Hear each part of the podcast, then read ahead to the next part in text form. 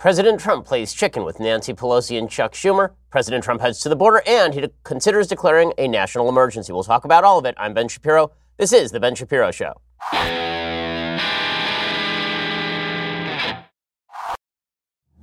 So perhaps you're watching and you're wondering, what is that magnificent mane? Let me just tell you.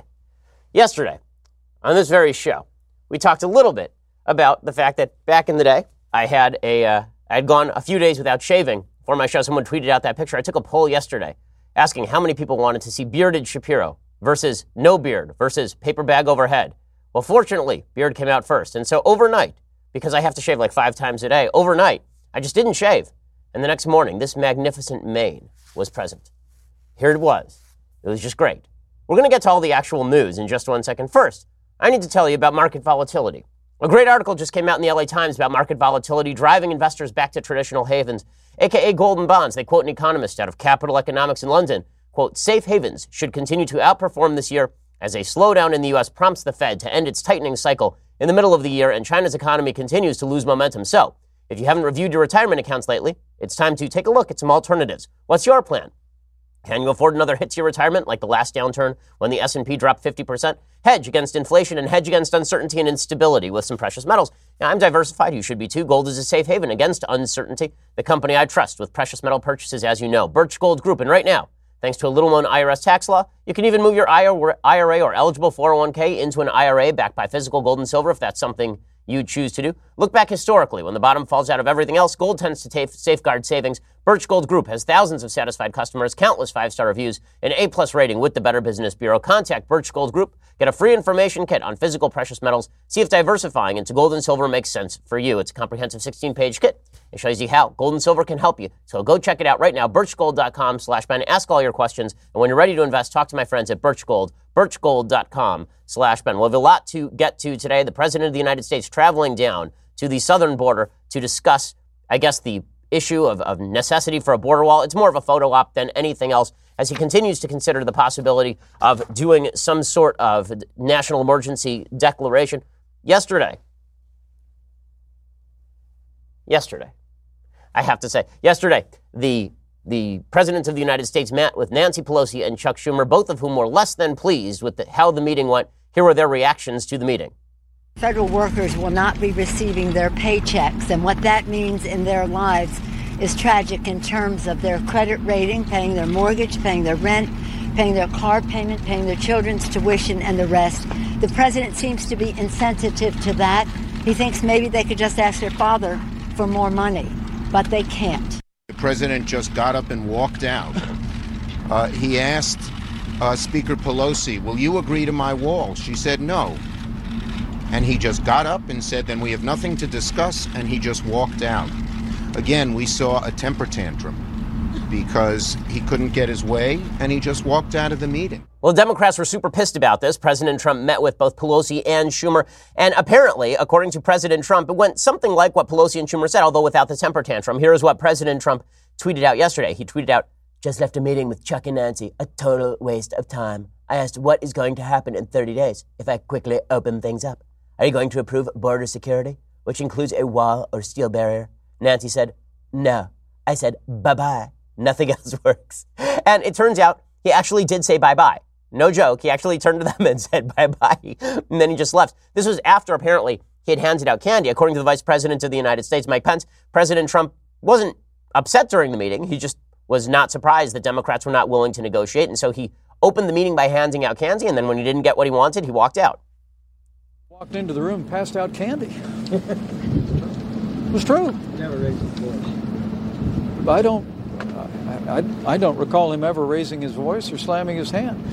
But, but this, this is a president who feels very strongly about his commitment to see to the security of the American people. Okay, so, you know, th- this whole thing is bound for ruin. There, there is no deal that is on the table, and the only deals that are being considered, as we'll discuss in a little while, are not going to be great for the sort of border hawk side of the Republican caucus. I will say that the idea of President Trump offering Nancy Pelosi a Snickers, him just going up to her and saying, You're not you and you're hungry, and then just handing her a Snickers bar, then she takes a bite and she turns into Ben Roethlisberger or something, that would have been very amusing. Or he could have gone with the Donald Jr. routine and he could have actually handed Nancy Pelosi a bowl of Skittles and then told her that one of them was poisoned and said, well, one of these is poison. And she would say, well, I don't want to eat any of these. Like, that's just like illegal immigration. You don't know which one is poison. So, you know, solid stuff happening in the Oval Office with the with the Democrats. President Trump this morning was headed down to the border, and he was very, very upset with Democrats for not offering him anything. He said that China is more honorable than Chuck and Nancy. Things happening. The economy is incredible. We're negotiating and having tremendous success with China. And I find China, frankly, in many ways, to be far more honorable than Cryin', Chuck, and Nancy. I really do. I think that China is actually much easier to deal with than the opposition party. Okay, that's ridiculous. And the president of the United States should not be saying things like that. If Obama had said it about Republicans, I would have said that's that's insane. Okay, China is a communist repressive tyranny. The idea that we're negotiating with China better than Trump can negotiate with Americans who may not share his political priorities, but at least are not attempting to impose, you know, a restrictive communist regime that kills dissidents. Uh, that, that seems like an overstep by the President of the United States, but President Trump, not one who is known for understatement, a deeply immoral statement there by President Trump. He's on more solid ground when he says that Democrats don't obviously give a care, uh, give a damn about illegal immigration. Here, he is not wrong, and this is the point he actually should be hammering. There is no reason why we can't come to a deal. But you have another side that doesn't care about border security. The Democrats, which I've been saying all along, they don't give a damn about crime. They don't care about crime. They don't care about gang members coming in and stabbing people and cutting people up. They don't care about crime. And if they're not going to care about crime, then I agree. They shouldn't do anything at the border. But I care about crime. It is you know, not a horrible argument that Democrats don't care about crime, especially when they make some of the worst arguments in the world. Nancy Pelosi, apparently in this meeting with President Trump, Trump was talking about a wall, and Nancy Pelosi kept saying to him, but people will just build tunnels underneath the wall. Oh my God. You're right. It's much easier to just build tunnels underneath the wall than to walk across where there is no wall.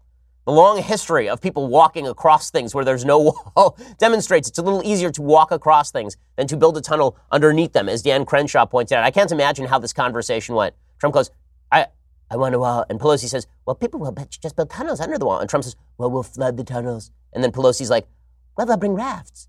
And Trump will be like, well, we'll sink the rafts. Well, they have scuba gear. Like that. What?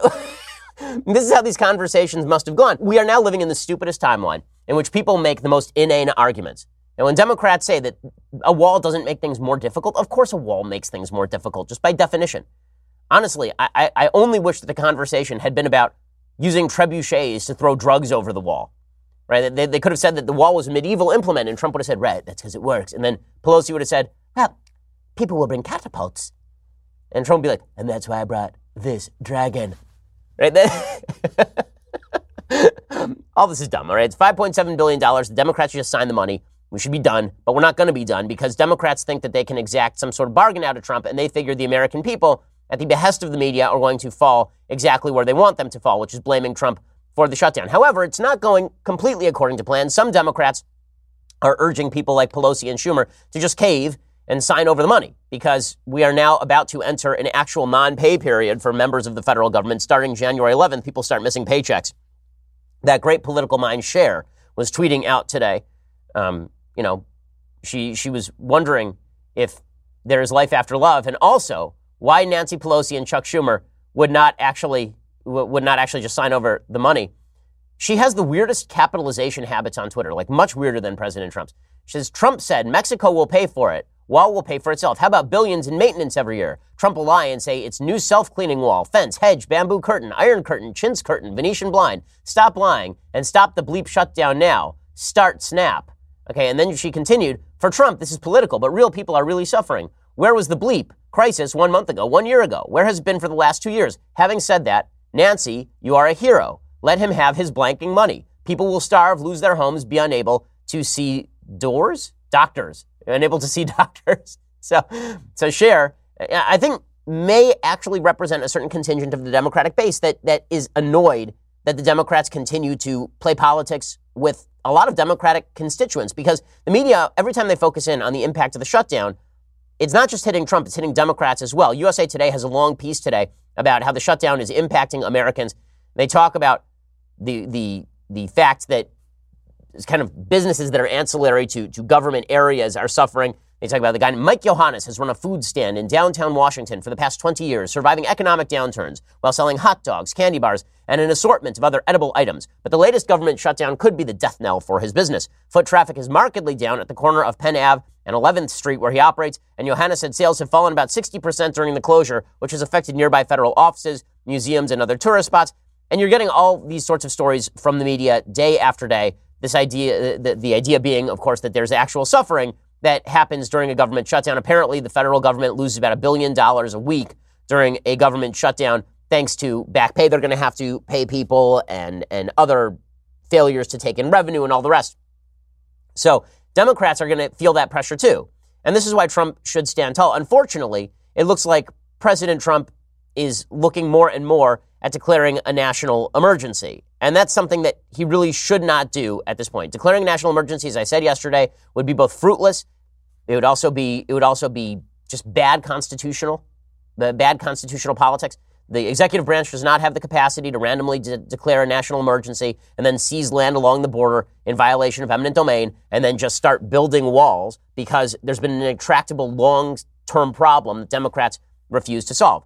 Trump needs to keep the pressure on Democrats. And again, the, the folks on the left don't have a good excuse as to why they don't seem to care very much about this issue. They don't have a good excuse. And I hate Trump is not an actual solution.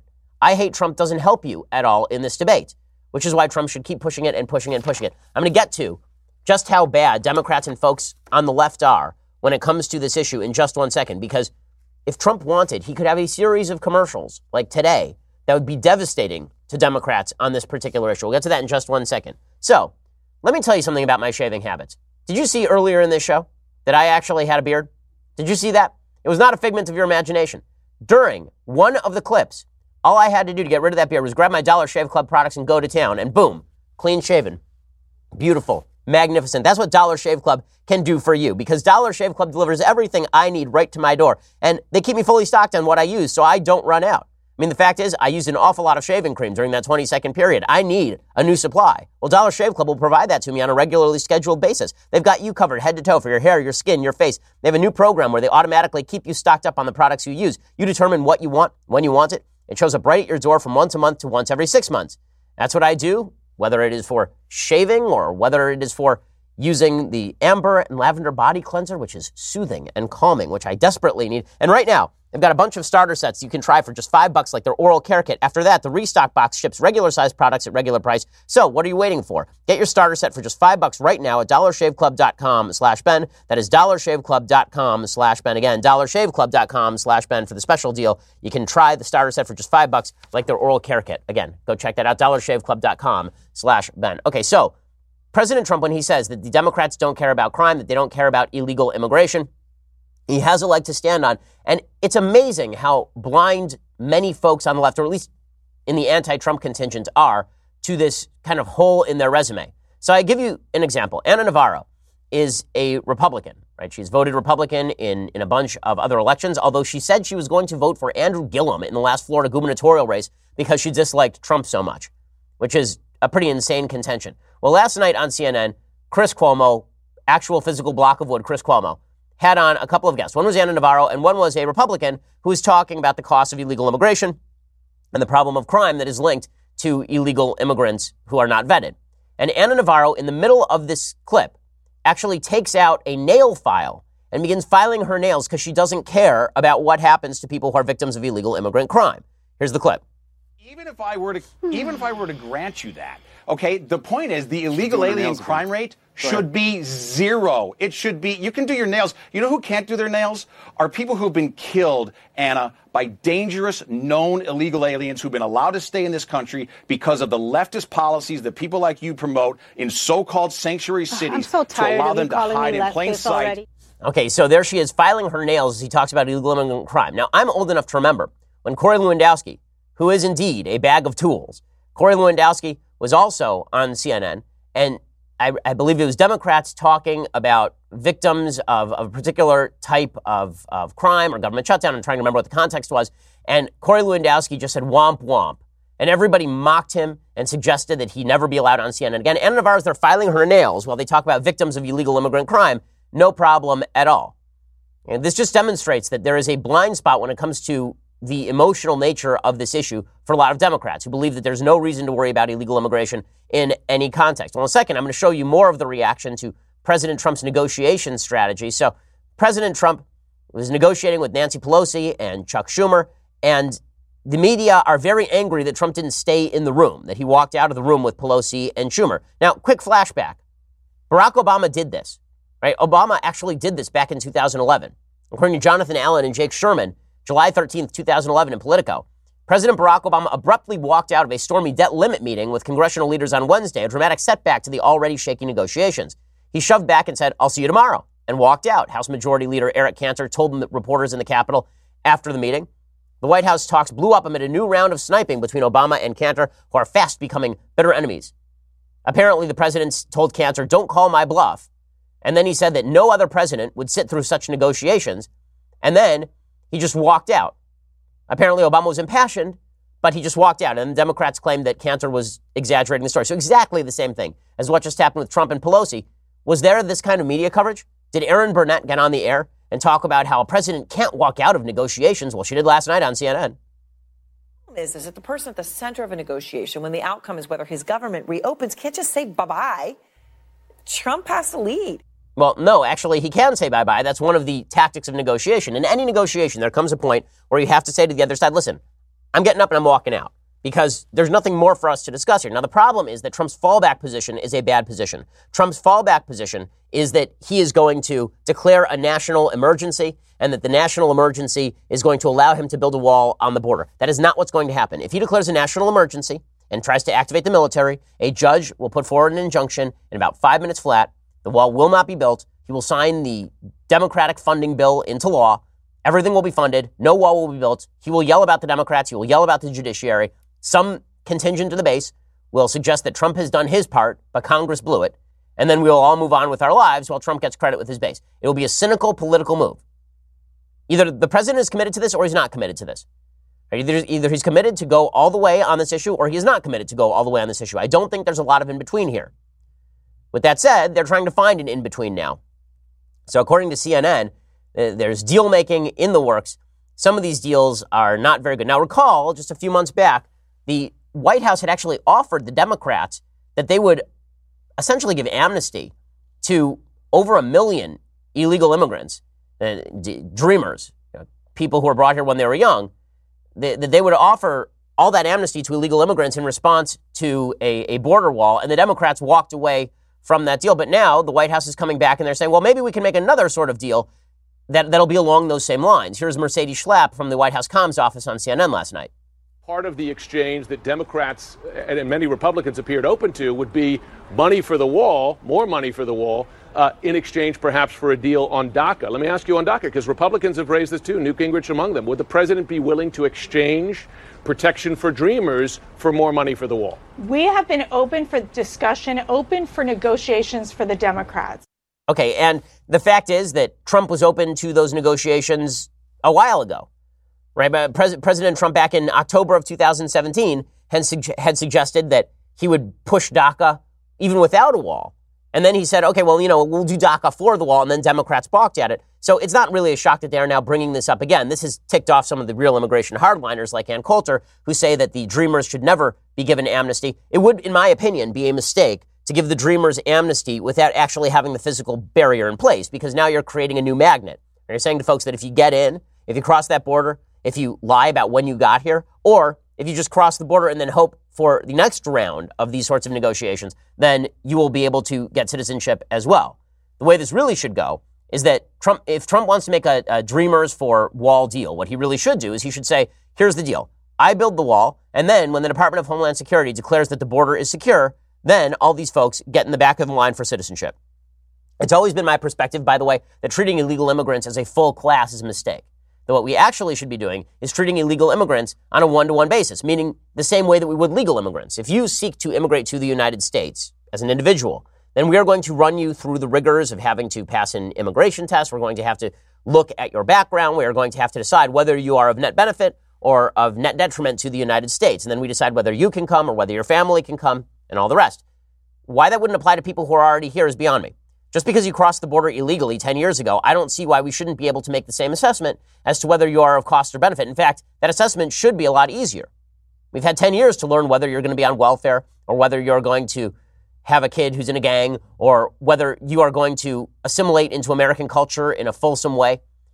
You know, we should be analyzing people on an individual one to one level. That's really how we should handle all of this. But the truth is that immigration is actually susceptible to some pretty common sense solutions. It's just that Democrats don't want the common sense border solutions, and Republicans are hesitant to cave on any of the other solutions until they have a border solution, a position that I think is ultimately rational. With that said, it's pretty obvious that, that Lindsey Graham and some of the border doves in the Republican caucus are now trying to get Trump's commitment to a wall to push him into a more liberal position on immigration. And this is where the danger comes in for the Trump administration. They basically have three options at this point. Option number one, stick to their guns, say we're not going to fund the government unless you give us the border security funding we need. Option number two, declare a national emergency, sign the funding, wait for a court to strike it down, whine about it, and hope that Republicans aren't too pissed. Option number three, go back to Democrats and give away the store in exchange for the wall. And option number three, unfortunately, seems to be gaining a fair amount of steam. According to CNN today, after President Trump stormed out of a White House meeting with congressional leaders, GOP senators privately gathered in Senator Lindsey Graham's office on Wednesday to discuss a way out of the logjam. The long shot idea proposed an immigration deal that would include $5.7 billion for Trump's border wall, along with several provisions that could entice Democrats.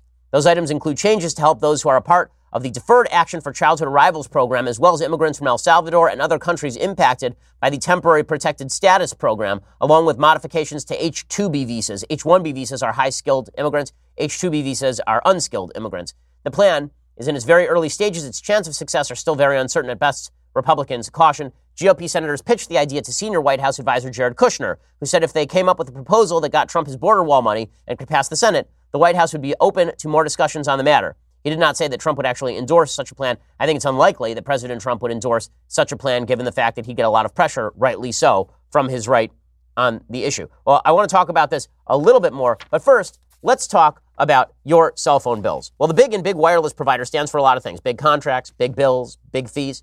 AT&T has a new $800 million administrative fee increase. What Big Wireless does not want you to know is that there is a way to cut your wireless bill down to just 15 bucks a month, introducing Mint Mobile, the game-changing company that's taken everything wrong with Big Wireless and made it right. You can save like a thousand bucks a year with Mint Mobile without sacrificing quality of service because Mint Mobile makes it really easy. You pay like 15 bucks a month. Use your own phone along with any Mint Mobile plan. You can keep your old number along with all your existing contacts. You can choose the amount of data you want. You know, the unlimited data, you're really not using it. Choose between 2, 5, or 10 gigabyte 4G LTE plans. No more paying for that unlimited data. And if you are not 100% satisfied, Mint Mobile has you covered with their 7-day money-back guarantee. So try it for a few days, see if it works for you. If not, get your money back. Ditch that old wireless bill. Start saving right now with Mint Mobile. To get your new wireless plan for just 15 bucks a month, plus free shipping on your new Mint Mobile SIM card, go to mintmobile.com slash Ben. That is mintmobile.com slash Ben. Again, cut your wireless bill to 15 bucks a month. Get free shipping on your Mint Mobile SIM card at mintmobile.com slash Ben. That's mintmobile.com slash Ben. Go check it out right now. So the negotiations seem to be ongoing. President Trump heads down to the border today. He does so amidst new media reports that the steel wall won't even work. So again, Democrats, media, they're struggling to explain why there shouldn't be any sort of barrier, particularly because even people who are members of the Obama administration say that walls work. Everyone knows that walls work. For example, President Obama's former border patrol chief, he came out earlier yesterday and he said, "Yeah, of course walls work. Like, what are? Why are we being stupid about this?" President Trump uh, attended a national press conference along with the president of the Border Patrol Council, Brandon Judd, and Brandon got up and he said something that was very succinct and very true. The wall works. I'm here today breaking my silence to tell American people that the president is correct in what he's doing. The wall works 100%. And I'm here today to support his efforts and what he's doing to get what he needs to improve border security for this great nation. You know, I think that you would be, I, I think you would be hard pressed, like really hard pressed to find a Border Patrol agent who thinks that the wall would not be effective in any way. And when Democrats keep claiming that it wouldn't be effective in any way, they have no evidence to back all this. In fact, whenever they try to suggest that a wall is unnecessary, they end up shooting themselves in the foot.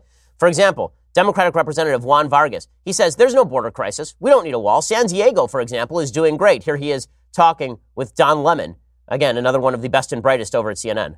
I live along the border. I'm about, I don't know, a little over 10 miles from the border. It's San Diego. I mean, it's basically paradise. It's one of the safest places in the country. And the notion that we have a crisis there, a security crisis, is absolute nonsense. A fence uh, or a, a, giant wall would absolutely do no good, no good at all. And, and that's why I don't think it'll ever be built. I, I think it's fantasy. There's a wall in San Diego. There's a border wall over there. It turns out that having a border wall is actually quite useful. And we saw that when there was video of people from the last march on the border from that last caravan who actually tried to cross the border illegally, but it turns out there were fences to stop them. And so they started throwing rocks at border police officials. And so, of course, it's going to be a very difficult argument to make. Now, the best argument that can be made against the wall is that it's not necessary to build like a 2,000 mile wall, which is true, right? You actually need sections of wall in certain areas. But the wall itself is not going to stop all illegal immigration. The real problem of illegal immigration on a more deep seated level is the problem of employers being able to hire illegal immigrants. And not only that, the fact that the vast majority of people who are illegal immigrants in the country right now are people who got in legally and then overstayed their visas. That said, the system is absolutely and obviously broken. And Democrats are claiming that President Trump is trying to curb the ability to claim asylum. But the problem is that the vast majority of people claiming asylum are doing so fraudulently. They're not actually political refugees from their country. They're just looking for a better job. Now, I don't blame people who are coming here for a better life. My great great grandparents did. I don't blame people who are trying to cross the border because they live in a, a country that's that's really rough and, and economically feeble, and they decide that they want to move here for a better life. However, I'm not going to pretend that they're not abusing the laws or that our laws have to allow everybody in. This is one of the consequences of having a welfare state, a vast welfare state, by the way. Uh, it's, it's really fascinating to watch all the people on the left in the United States who simultaneously want a vast welfare state and also open borders. The same people who say that they really admire the Nordic states fail to recognize that the reason that the Nordic states are capable of maintaining their giant welfare state is because they're extraordinarily restrictive in terms of their immigration policies. In fact, the open immigration policies in Sweden led to the election of a center right government. The same thing happened in Denmark. The Nordic states look at their, their vast bevy of welfare state policies, and it turns out a bunch of people coming into their country who then create cultural enclaves and take advantage of the welfare systems are not good for those countries. And so these democratic socialists, these, these social democracies of, of, the, of, of the Nordic part of the globe, those social democracies are very restrictive in terms of immigration, which is why until five minutes ago, that was even Bernie Sanders' position. But now the Democrats have decided that they want two things that are not at all comprehensible. You, can't actually have both of them. Right? They, they are mutually exclusive. Massive welfare state, open immigration. These are not things that you can have at the same time. For the same reason that you can't have free free giveaway, free samples, and no limit. Right? If you owned a store and it was free samples, no limit, what do you think would happen? Everybody would rush in and bankrupt you in a day. Well, that's what happens in the United States. Now, it used to be, and this is why I'm libertarian on immigration as a general rule, it used to be that anybody who wanted to come to the United States and work hard without any guarantee of getting ahead was free to do so because there was no welfare state to make sure that they were going to be paid a minimum amount. What that actually meant is that the type of immigrant coming to the United States was a little bit different. Now, there's still plenty of great immigrants coming to the United States who just want to get ahead. They just want to work. They don't actually want to be on our welfare programs. But by polling data, the number of immigrants today who are coming to the United States and believe that the government should do more for them is probably a lot higher than it was 100 years ago. When people came to the United States having left all their property back in the old country and saying, I've come here for the adventure, I've come here for the opportunity. And America used to be the land of opportunity, but that opportunity was an opportunity you made yourself. This is one of my chief areas of, of angst and disagreement with folks like Tucker Carlson. The, the entire promise of America is the promise of adventure. The entire promise of America always was the idea for immigrants and non immigrants alike that you were born into a system where the opportunity was available to you, but it was up to you to grab it with both hands. And you could find a community to support you.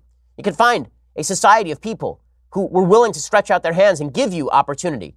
But you were not coming here with the guarantee that there was going to be some safety net catching you. That makes walking the tightrope dangerous. And that means that you end up with a group of people coming here who are risk seeking, a group of people who are forced to assimilate into the dominant cultural mores, mores in order for them to succeed in society.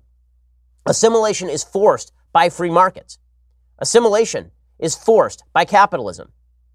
hard work risk seeking, that is, that is pushed by capitalism. If you come to the United States and nothing is handed to you, you learn English. That's what happened to my great grandparents. Uh, the, my, my, yeah, my great grandparents came here in like 1907, and they would have, they came here speaking Yiddish with no money. And then they learned English, and their kids learned English. My grandmother doesn't really speak Yiddish because they didn't speak Yiddish in the home, specifically because America, as a land of opportunity, still required you to do certain things in order to take advantage of those opportunities. That doesn't mean America has always been perfect. It doesn't mean everybody has been given equal access to those opportunities. The grand, the grand and great moral story of America is those opportunities becoming more and more open to more and more people on a moral level. Right? At the same time that America was freely welcoming immigrants in the early 20th century, Jim Crow was prevalent in the South. Right? There have been too many times in American history where people were not welcomed to the opportunities of America. But that was a problem with the laws preventing access to the opportunity. It was not a problem with the opportunity itself. And I think that right now, this is my general problem with the Nordic states as well as both right populism and left populism in the United States. What they, what, the only difference between right and left populism in the United States and in Europe, by the way, is basically not the question of whether there should be a massive state, but whether there should be restrictions on immigration.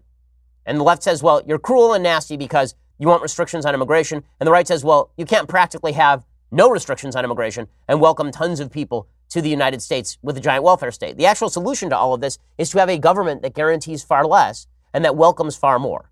That's the actual solution. That's the warm hearted solution. That sounds cruel. It sounds nasty. It is not. It is precisely the opposite. The most generous society is the society that says, Come here. We welcome you with open arms if you're willing to work, if you're willing to risk, if you're willing to join our common journey toward a better future, if you're willing to adventure. Right? If you're willing to take that call, if you're willing to pick up that call and go become American, that's what the American dream was all about. It wasn't that the American dream was you come here and we hand you a welfare check. And the American dream wasn't you're born in America and we hand you a welfare check and then we protect you from foreign labor. That was not the American dream either. The American dream was you come here and you will be left to your own devices to succeed or fall on your own merit. So go out there and earn. Right? That was the American dream. And build communities capable of instilling the virtue necessary to make all of that happen. I'm going to talk a little bit more about that in just a second. First, you're going to have to go over to dailywire.com. When you go over to dailywire.com, then you will get the rest of this show live. You'll also get three hours of me a day. Okay, I'm like breaking my neck here for you folks. I'm putting on beards. I mean, what do you want from me? Okay, we've got three hours a day of programming. We do the podcast, and then later today, I do another two hours of live radio, which is available in a lot of major markets. But if you actually want to watch it live, you have to be a subscriber. If you want to watch it later, you have to be a subscriber. All that available over at dailywire.com. For $99 a year, you get all of that. Plus, you get this the very greatest in beverage vessels, the leftist tears, hot or cold tumbler. Behold its glory. It is indeed magnificent. In fact, during, you know, before I had the beard, and I was like 10 years older, I took one sip from this tumbler, and the years fell off of me it was just unbelievable. Go check it out right now. $99 a year. You get all those things. Please subscribe over at iTunes. Please subscribe over at YouTube as well. When you do, you get the rest of this show live. Also, you get the Sunday special. We have a lot of great Sunday specials coming up this week. Is Heather Mac Donald. We're always providing you great content, so go check it out. We are the largest, fastest growing conservative podcast and radio show in the nation.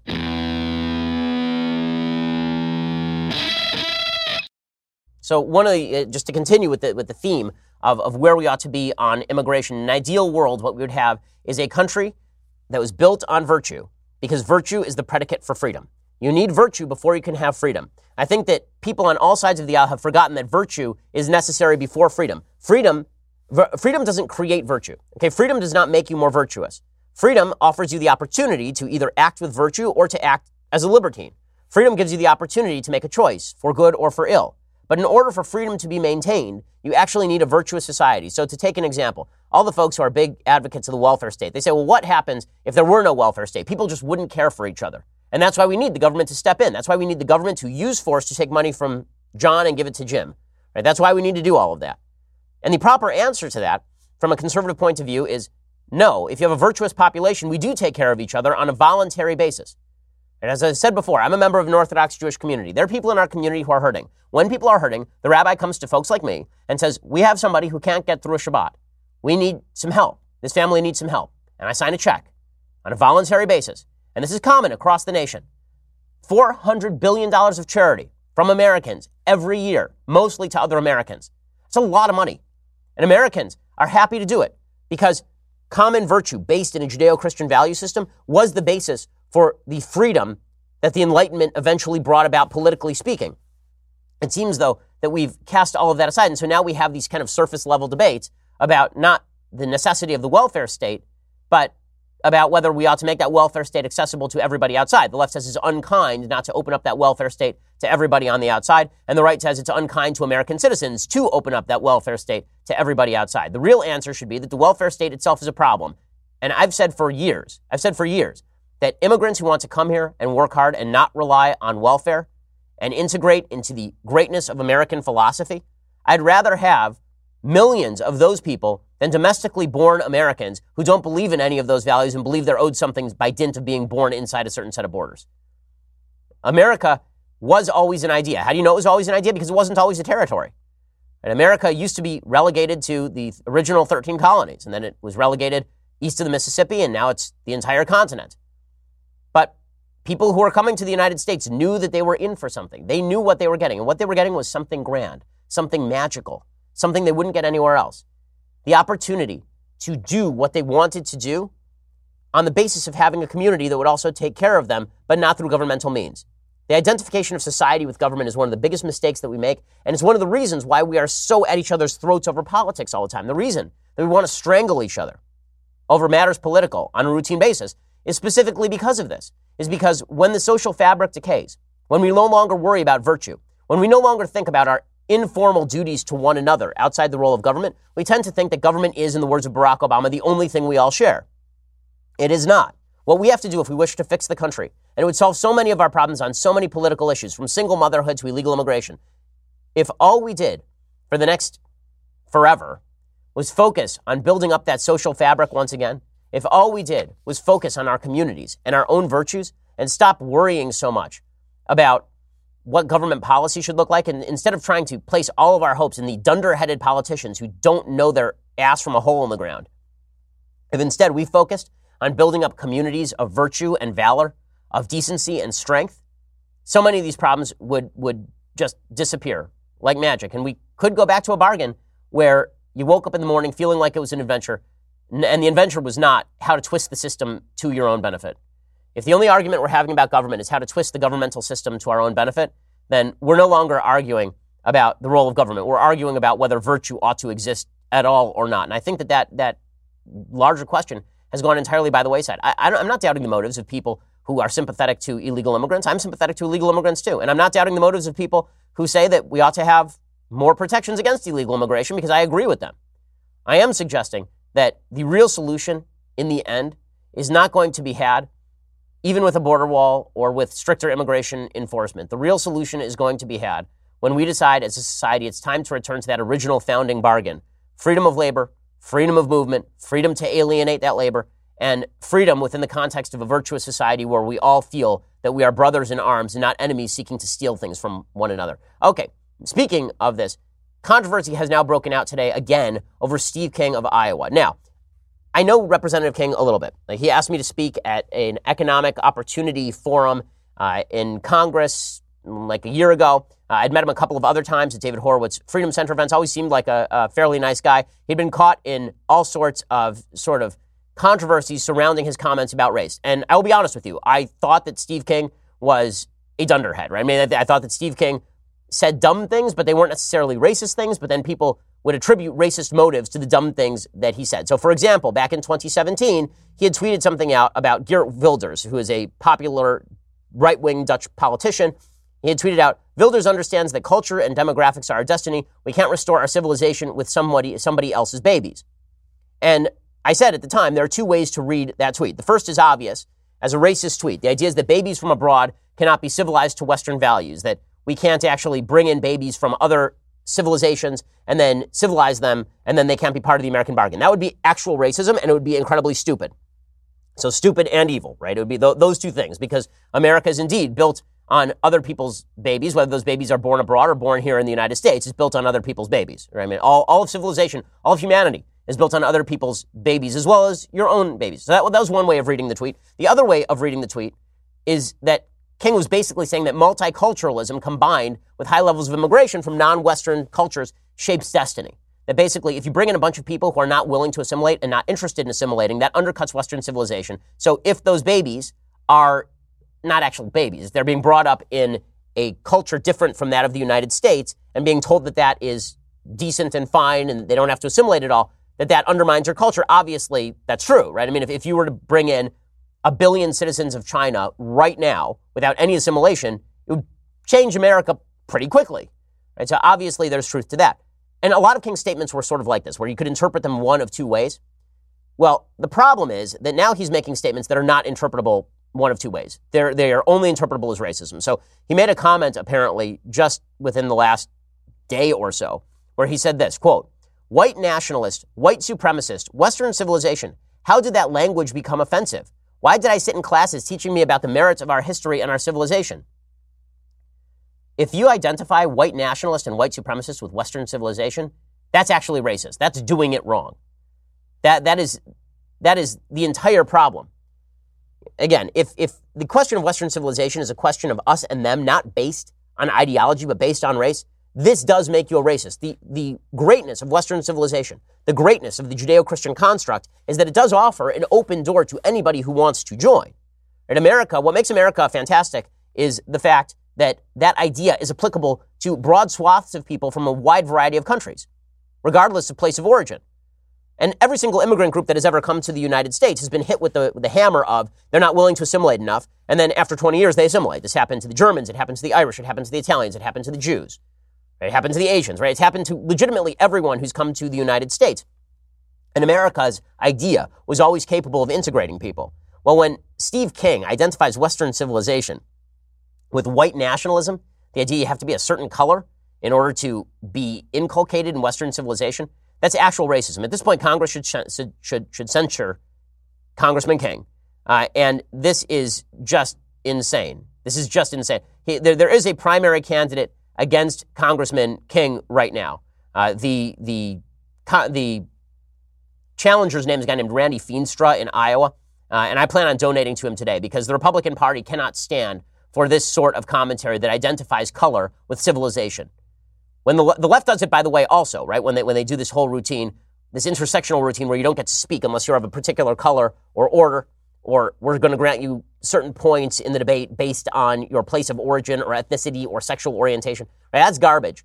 It is even more dangerous garbage when you're talking about white nationalism and white supremacism, which have a long, horrifying, disgusting history in the United States. So I'd recommend everybody go over to Randy Feenstra for Congress. It's feenstra4congress.com and give some money to Randy Feenstra if you're a good conservative and Republican. Enough is enough. This cannot this cannot hold. I mean, just it's it's pathetic.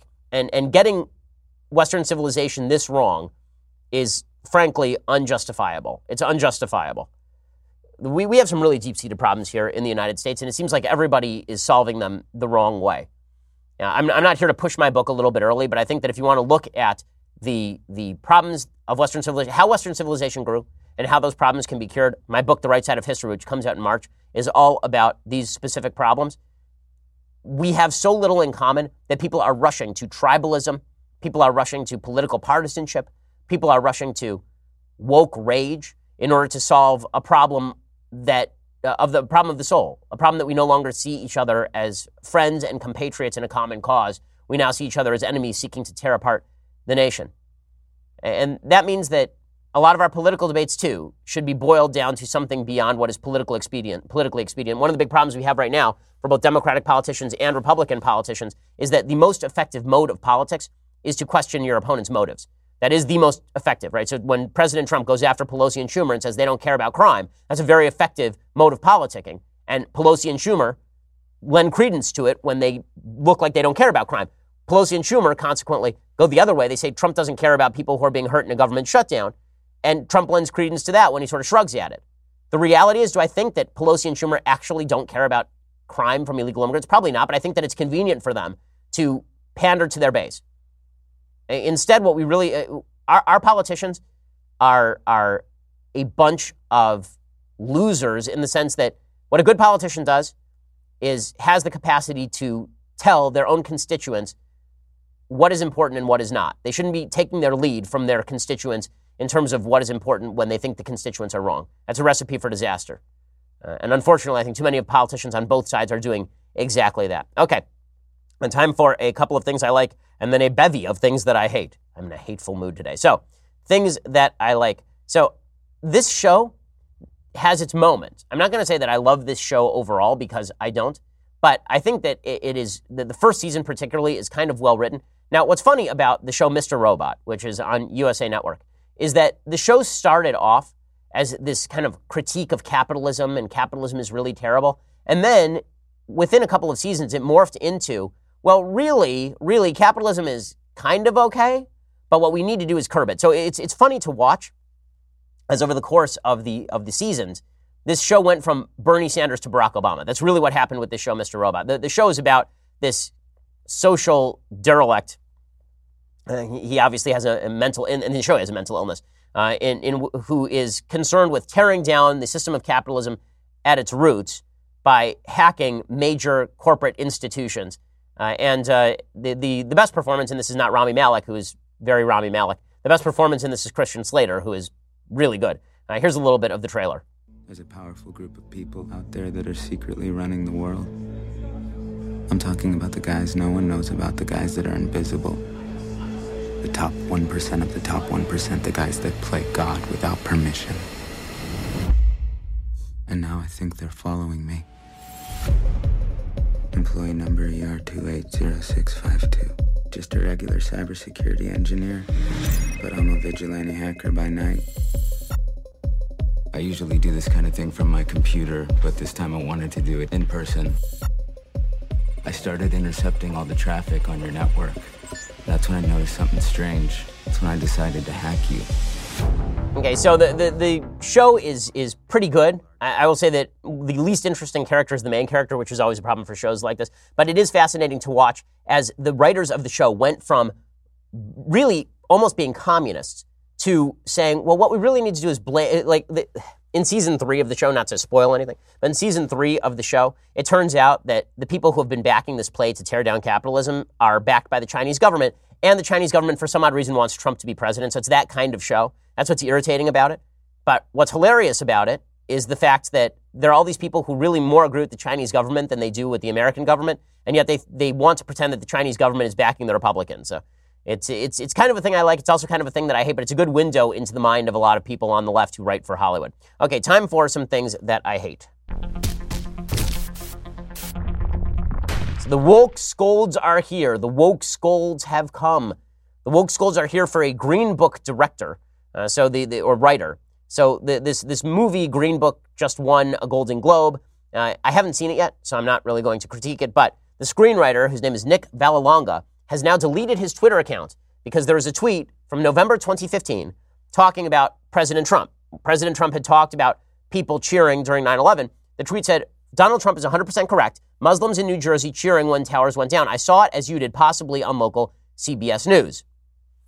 And he was ripped up and down for all of this. So now all of these left wing journalists have decided it's necessary to go through all of his old tweets and make sure, make sure that he agrees with all of their points on everything. He then had to delete his Twitter account because we're not allowed to say things anymore. Now, maybe he maybe so let's say that he's wrong. Let's say that what he said is incorrect because there's not a lot of evidence that tons of Muslims, as Trump had said, were celebrating on 9/11. The footage that you saw was from the Palestinian Authority where Palestinians were cheering in the streets and handing out candy.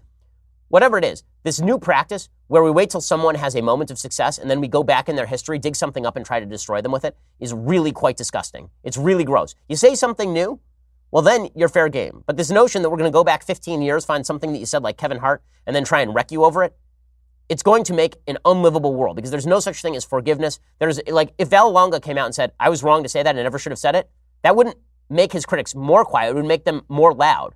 Then they would suggest, well, what sort of penance does he have to do? Does he have to give money to care? Like this, this would be the routine that they push. Now, it is amazing that bigotry, in certain circumstances, according to the left, is okay. So they'll call Vallelonga a bigot for that tweet, but there will be actual sitting Democratic senators who will be religious bigots altogether. Tulsi Gabbard, representative from Hawaii, who is pretty far left, particularly on, on foreign policy. I mean, like she is Bashar Assad's favorite representative. She went and visited Syria a while back. But she's not wrong about this. She called out U.S. Senator Mazie Hirono, who's the senator from Hawaii, because Hirono questioned a judicial nominee and asked specifically about this judicial nominee's membership in the Knights of Columbus. And the Knights of Columbus is just a Catholic group that has lunches, basically. But if you're a member of a Catholic group, this means that you must be destroyed now, according to a lot of Democrats. Right? We saw Bernie Sanders do this with another Christian uh, pretty recently with regard to a, uh, a, nomination for the Office of Management and Budget. So Hirono questioned Brian Buescher, uh, and apparently during that line of questioning, Senator Hirono asked specifically whether the guy could be fair because he was Catholic, because he was because he was taking part in the Knights of Columbus. Dr. Keone Dudley, a member of the Knights of Columbus, said that although they participate in things like the March for Life, there are knights with all different kinds of personal views, and there are knights in elected office. By the way, JFK was a member of the Knights of Columbus. Vice President Biden is a Catholic. There, there, are a lot of different members of the Knights of Columbus who are not on the right. But this new sort of religious test that's being trotted out by Democrats is pretty astonishing and demonstrates once again that bigotry is not restricted to any one political side. And so that's that's pretty gross stuff. Okay, so we will be back here tomorrow with all of the latest. We'll bring you all the updates from President Trump's visit to the border wall. Also, we'll be here a little bit later today. So if you subscribe for $9.99 a month, you don't have to wait till tomorrow. Get the updates later today. We'll bring you all the drama, all the action, and all the fascination. This is The Ben Shapiro Show. The Ben Shapiro Show is produced by Senya Villarreal, executive producer Jeremy Boring, senior producer Jonathan Hay. Our supervising producer is Mathis Glover, and our technical producer is Austin Stevens. Edited by Adam Sayowitz. Audio is mixed by Mike Coromina. Hair and makeup is by Jesua Olvera. Production assistant Nick Sheehan. The Ben Shapiro Show is a Daily Wire forward publishing production. Copyright Forward Publishing 2019. Hey everyone, it's Andrew Klavan, host of The Andrew Klavan Show. You know, this has been one of my favorite weeks of the Trump administration, and the reason is Trump's character. I pick on Trump's character all the time, but today, this whole week, he's been showing the good side of that character, and it's been quite amazing. I've also got thriller writer Brad Meltzer with a true life thriller that takes place in 1776. That is on The Andrew Klavan Show. I'm Andrew Klavan. We'll get to more on this in just one second. First, Pure Talk believes in American values, and that free should mean, you know, like free. So when you switch to Pure Talk today, you'll get a free Samsung 5G smartphone. There's no four line requirement, no activation fee, just a free Samsung that's built to last with a rugged screen, quick charging battery, and top tier data security. Qualifying plans start at just 35 bucks a month for unlimited talk, text, 15 gigs of data, and a mobile hotspot. Pure Talk gives you phenomenal coverage on America's most dependable 5G network. It's the same coverage you know and love, but for half the price of the other guys. The average family saves almost $1,000 a year. So, I challenge you to choose a company that actually doesn't hate your guts and shares your values. Let Pure Talk's expert U.S. customer service team help you make the switch today. Go to puretalk.com slash Shapiro to claim your eligibility for your free brand new Samsung 5G smartphone and start saving on wireless today. Again, go to puretalk.com slash Shapiro to switch to my cell phone company. I've been using them for years. They're fantastic. You'll love them as well. Go to puretalk.com slash Shapiro and claim your eligibility on that free brand new Samsung 5G smartphone. Start saving.